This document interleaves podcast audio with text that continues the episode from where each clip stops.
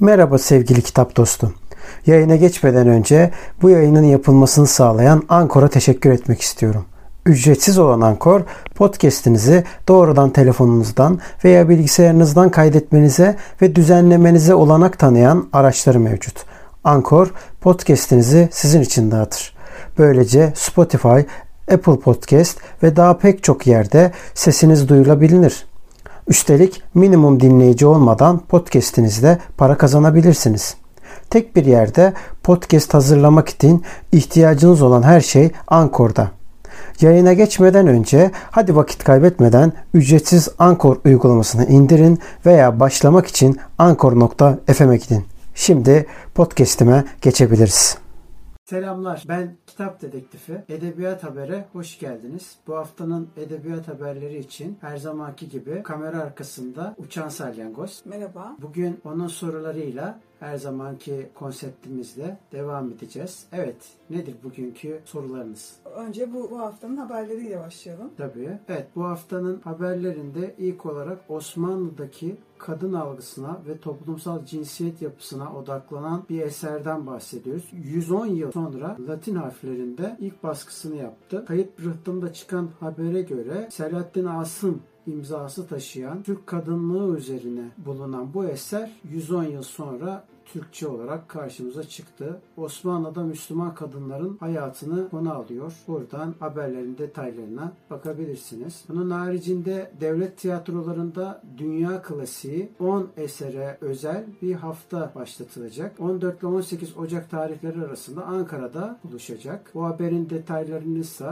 sanatkarnaval.com sayfasından takip edebilirsiniz. T24'te çıkan habere göre ise Mubi filmleri Atlas sinemasında beyaz perdeye taşınıyor. Yine T24'teki habere göre Mozart'ın ünlü operası Kosifan Tutul Kadıköy'de sahnelenecek. Eser 6 Aralık'ta AKM'de 8, 11 ve 12 Aralık'ta ise Kadıköy Belediyesi Süreyya Operası sahnesinde sahnelenecek ki ikisinin de akustiği de dahil olmak üzere çok güzel sahnedir. Ve bir arkeoloji haberimiz var. 65 milyon yıllık deniz mercanı bulundu. Adıyaman'ın Tut ilçesinde 10 kilo ağırlığında 65 milyon yıllık deniz mercanı fosili bulundu. Bu fosili yürüyüş sırasında bulan bir vatandaş var. Gerekli kişileri çağırdığını ancak pandemi gerekçesiyle profesörün gelemediğini, pandemi biter bitmez geleceğini söylüyor. Ve güzel haberlerden bir tanesi dün Madenci Korosu konseri verildi. Cumartesi günü Dünya Madenciler Günü'ydü bildiğiniz üzere. Zonguldak'ta Zonguldak madencileri bir konser verdiler. Türkiye'nin tek madenci konseri oluyor. İzleyicilerden de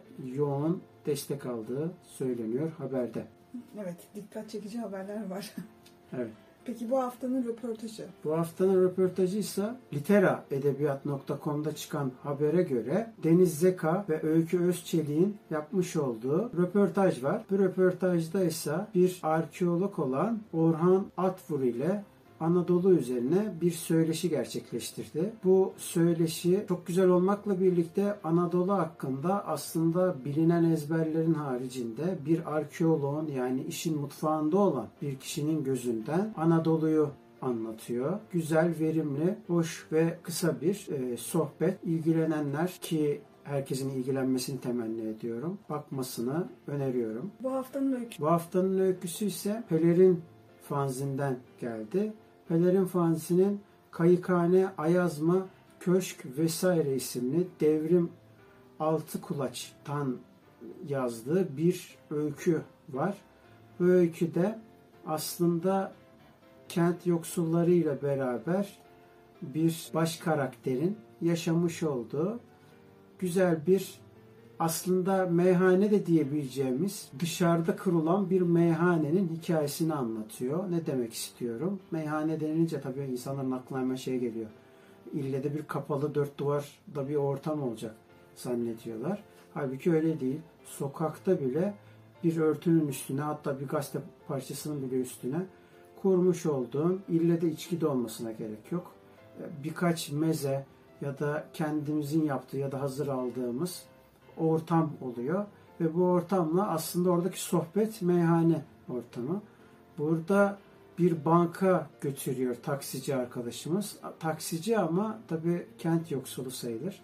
Dolayısıyla da bir bankın yanına oturmaya çalışırken o sırada e, bankın yanında kent yoksullarının orada uyumasını anlatıyor. Artık oradan işe gidiyorlar. Şimdi diyeceksiniz ki nasıl oluyor bu?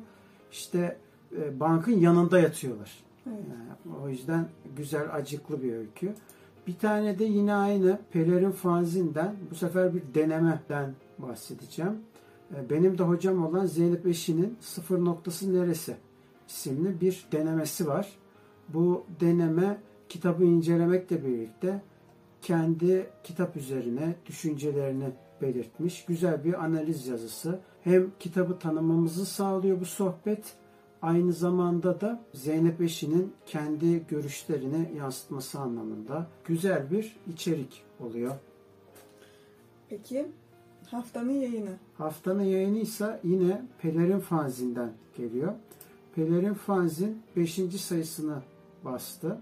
İçerisinde Pelerin şiir, Pelerin çeviri şiir, Pelerin öykü, Pelerin deneme, Pelerin söyleşi, Pelerin anlatı var ve 5. sayısına da ücretsiz olarak online üzerinden ulaşabilirsiniz. pelerinfanzin.com'dan.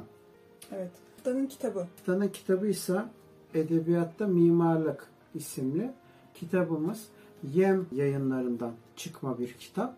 Bu kitabı girmeden önce Yem yayınlarından da aslında bahsedeyim. Çünkü haftanın da bir yönüyle e, önerisi de olsun. Yem yayınları e, Perpa'da bulunuyor.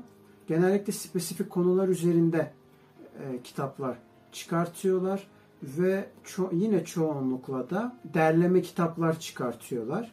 E, o yüzden bu edebiyatta mimarlık da aynı şekilde oluyor. Birçok akademisyen ve profesörün de yazmış olduğu edebiyattaki mimarlık üzerindeki yazıların yanında e, aynı zamanda yazarlar ve şairler de yazmış vaziyette. Bunun yanında tabi onlar hatta onlarca da değil yüzlerce kişinin burada emeği bulunuyor. Ve iki tane ana editörümüz var. Bunun yanında peki içinde neler var? İçinde ise dünya edebiyatı ve dolayısıyla da Türkiye edebiyatı üzerinde çeşitli yazarların ve çeşitli eserlerin edebiyattaki mimarlık yansımaları yani şunu demek istiyorum. Örneğin bir hikayede geçen mimari yapılar nasıl? Hiç dikkat etmiyorsunuzdur. Bir mekana girince tabi tasvirler yapılıyor. Bu tasvirler hikayeden bahsediyorum. Ee, bu tasvirlerin edebiyattaki yansımaları nasıl? Örneğin bir caminin şekli nasıl? Ya da bir hamamın şekli nasıl? Oturduğu evin şekli nasıl? Dışarısı nasıl? içerisi nasıl? efsanelerde geçen mekanların tasviri nasıl? Mesela kitabın ilk, ilk başlangıcında olan Odesea ve İlyada'da yer alan sarayların şekli nasıl? Ya da savaş alanlarındaki şekiller nasıl? Truva'nın şekli nasıl? Bunların hepsinden savaştan bahsediyorum Truva derken. Bunların içindeki şekilleri tek tek anlatıyor ve bunların nerelerden geldiğine dair ciddi analizler var. Elbette ki derleme yazılarda her bir araştırmacının farklı bir edebi dili olduğu için bunlardan dolayı hemen bir oturuşta okunup bitirilebilecek bir kitap değil, spesifik olarak konular üzerinde çalışabileceğiniz bir kaynak kitap diyebiliriz. Evet. Haftanın sözcüğü. Haftanın sözcüğü ise yine Nişanyan Sözlük'ten geliyor. Şöyle göstereyim. Nişanyan Sözlük'te evolüsyon isimli bir şey kelime gibi var. e, Fransızca böyle söyleniyor. Birazcık da antik Yunan şeyini e, anımsatıyor. Evet, evet. Zaten Fransızca. Hı hı. Fransızcadan Türkçe'ye gelme anlamı evrim, gelişme demek oluyor. Bir de Latincesi var. Tomar veya katlı bir şeyi açmak, çözmek, salmak. Aslında bu bence şeyden geliyor. E, kumaşlarda yapılır. Tekstil fabrikalarında çalıştıysanız bilirsiniz yani. Çalışanlar bilir ya da atölyelerde çalışanlar bilir. Böyle top, bir top kumaş vardır. E, pastal derler böyle. Atarsın koca bir masa vardır. Koca masayı açarsın. O açma işte hareketi aslında çözüyorsun, salıyorsun yani şeyi böyle. O da gidiyor böyle gittikçe açılıyor. Şey tomarda küçülmeye başlıyor. Demek ki evolüsyon oluyormuş o. Ama daha da önemlisi okumak anlamına geliyormuş. Okumak ama neyi okumak? Kitap okumak anlamına geliyor. Dolayısıyla bundan sonraki içeriklerimizde e, size sesli kitap okuduğumuz zaman hemen şey diyeceğiz. Size e, e, evolüsyon yapıyoruz diyeceğiz. Tabii söyleyebilirsek bunu. Başlıklarda kullanacağız ama söyleyebilirsek de bunu da İlk söyleriz. defa söylenince Evet olurmuş. alışkanlık haline gelebiliyormuş. Evet. Peki e, haftanın filmi. Haftanın filmi ise Hanım filmi. 1989 yapımı. Eşref Kolçak'ın da başrol oynadı ve de aynı zamanda daha da çok bildiğimiz ya e, hepimizin de sevdiğini düşündüğüm ünlü tiyatrocu e, ustaların ustası Yıldız Kenter'in oynadığı bir film. Filmde hiç kimsesi kalmayan yani kızı da var ama kızı kendiyle arası hiç iyi değil. Gerekçesini söyleyeceğim birazdan. Dolayısıyla büyük tahtadan konakta kalan ve bir kedisiyle birlikte yaşamaya çalışan, kedisinin ismi de Hanım, zaten filmin ismini veren o. Ee, hanım için aslında seferber olan bir Yıldız Kenter var. Neden? Çünkü maalesef bir rahim kanseri olma, oluyor baş karakterimiz ve bunun karşılığında kedisini nereye bırakacağını düşünüyor. Ancak bir hayvan figürü üzerinden toplumsal eleştirinin nasıl yapıldığını ve o geçiş döneminden sonra özellikle 80 döneminden sonra o yozlaşmayı çok çarpıcı bir şekilde gösteriyor. 89 dönemi bence önemli. Neden önemli? Çünkü 89 döneminde ilk 80 darbesinden sonra grevlerin, işçi grevlerinin başladığı dönemler. Yani bilincin aslında yükseldiği ama öte yandan da yozlaşmanın da çok ciddi kendini gösterdi. Yani her ikisini de ciddi Evet. gösterdi dönem. Dolayısıyla bu filmde onlardan bir tanesi. Bunun karşısında Eşref Kolçak da aynı vefat eden, Yıldız Kenter'in vefat eden eşi gibi denizci oluyor ama emekli olmak zorunda kalıyor ve orada gemi üzerinden metaforlar var. Bu arada e, görüntü anlamında bazı sıkıntılar var, mantık hataları var vesaire ama özellikle eşinin hayaleti geldiği zaman o oradaki sahneler sürekli adamın nereye gittiği belli değil, Yıldız Kenter'in nerede olduğu belli değil. Sürekli böyle koca konakta dolanıyorlar falan böyle. Niye dolanıyorlar o da ayrı bir şey. Hayır, ortada bir şey de yok yani. Hani kaçmıyorlar ama yani onu da söyleyeyim. Yani böyle biri bir köşede oluyor, bir, bir bakıyorsun yatakta oluyorlar, bir bakıyorsun işte e, komedinin üzerinde oluyor, bir bakıyorsun işte masanın yanında oluyor, bir bakıyorsun kedinin yanında oluyor falan. Enteresan bir şey. En sonunda aslında şunu görüyorsunuz. Kenter kendisini kediyle eşleştirmiş ve aslında ölmek istemeyip ölmek zorunda olduğu için bari şu hayata bir şey bırakayım. Bu yönüyle de mesela İsmail Gezgin'in edebiyat anlamında söylüyorum. İsmail Gezgin'in insan neden yazar meselesiyle alakalı şu Evet. ölümsüzlüğe karşı olma ve bunun karşısında getirdiği bir içgüdüsel hareket hamleler yapıyor. Bunun aslında karmaşasını yaşıyor yani. Yani aciz kaldığı yerlerde müdahale edememenin verdiği o telaş var. Ee, ben kendime evet ölüme çare bulamıyorum kendim için. Ama bari benim sevdiğim bir parçam hani senin de dediğin gibi o ölümsüzlük şeyi olduğunu e, onu birazcık aslında anımsatıyor. Benim bir parçam bu dünyada rahat etsin bari. O da işte kedisi hanım.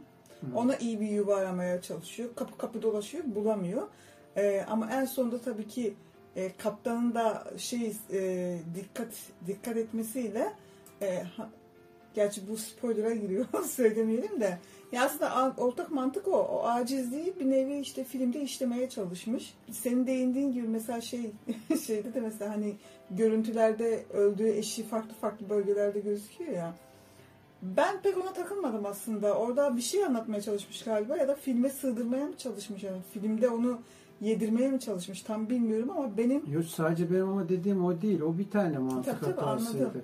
Mesela Eşref Kolçak'la birlikte oldukları o gemi sahnesinde de ben böyle saçma sapan ya da bu kediyi bahane edip kadına sulanmaya çalışıyorlar ya deli deli diye üç tane işçi var mesela ondan sonra böyle bir şey alıyorlar. O sırada E, dedim ki kesin dedim Eşref gelecek. Sen de dedin nereden gelecek falan dedin hatta izlerken. Tak diye Eşref geldi. İşte dağılın falan filan böyle de. Abuk subuk yani ne gerek var öyle bir sahne. Böyle bir sahneye ne gerek var? Zaten öncesinde herkes ona deli diyor. Yani halen hali hazırda niye deli diyorlar ki? Yani o, o sahneye gerek yok yani onu demek istiyorum. Ama orada benim anladığım kadarıyla e, kediyi almaya çalıştılar. Kedinin pazarlığını yapmaya çalıştılar orada. Dalga geçmek için ama yapacak yapmaya çalışıyorlar. Öyle mi? Tabii dalga geçmek için yani aslında. Yani işte kısacası şöyle diyeyim. Benim düş- düşüncem filmle ilgili. Ben görüntü o dev, e, o dönemin filmlerine aşığım ben neredeyse. Bu tarz filmlerine yani. Hanım gibi işte Yıldız Kenter'in oynadığı o tarz filmlere Yıldız Kenter müthiş oynamış. E tabii canım müthiş oyuncu. Mesela işte diyelim ki Çöpçüler Kralı gibi e, o tarz filmlere hayranım ve ondan dolayı pek o şeylere takılmadım aslında. E, zaten verdiği mesaj ortadaydı. E, o yönden şey ben çok beğendim. Evet. E, benim soracaklarım bu kadar. Peki teşekkür ediyorum. Ee, şimdi bitirmeden önce her zamanki konuşmamızı yapalım. Halen destek verilmediği için bunu tekrar tekrar yapma ihtiyacı hissediyoruz. O yüzden destek vermek istiyorsanız hiç beklemeden desteğinizi veriniz lütfen. Ayın başındayız. Paranız daha bitmedi. Maaşlar yeni yatmış. 1 dolar yatırabilirsiniz. Bence e, bir kahve bize ısmarlayabilirsiniz. Böylelikle bizim teçhizatlarımızın iyileşmesini sağlamakla birlikte bize motivasyon anlamında da iyi gelecek ve karşılığını bulmuş olacağız. YouTube'da herkes belirli dönemde kültür içerikleri yapıyor. Ancak bir noktadan sonra bırakıyorlar. Biz bırakmak istemiyoruz. Bize dayanma gücünü sağlayacak olanlar da sizin beğenip paylaşmanız ve abone olmanız, bir de o çanağa basmanız, çanağı patlatmanız, öyle basmanız. O yüzden desteklerinizi bekliyoruz. Eğer destek verecek yani bir kahve parası bile verecek benim durumum yok diyorsanız hiç önemli değil. Sponsor bulmamız için sizin sayfayı paylaşmanız hatta sponsor arıyoruz videomuzu bile sadece paylaşmanız yeterli olacaktır. Ha bunu da eğer yapmak istemiyorsanız bizim nasıl sponsor bulacağımıza dair fikir, görüş ve önerilerinizi diğer bu videonun içeriğini açıklayacağınız gibi yorumlar kısmına yazabilirsiniz. Görüşmek üzere. Kendinize iyi bakın. Kendinize iyi bakın.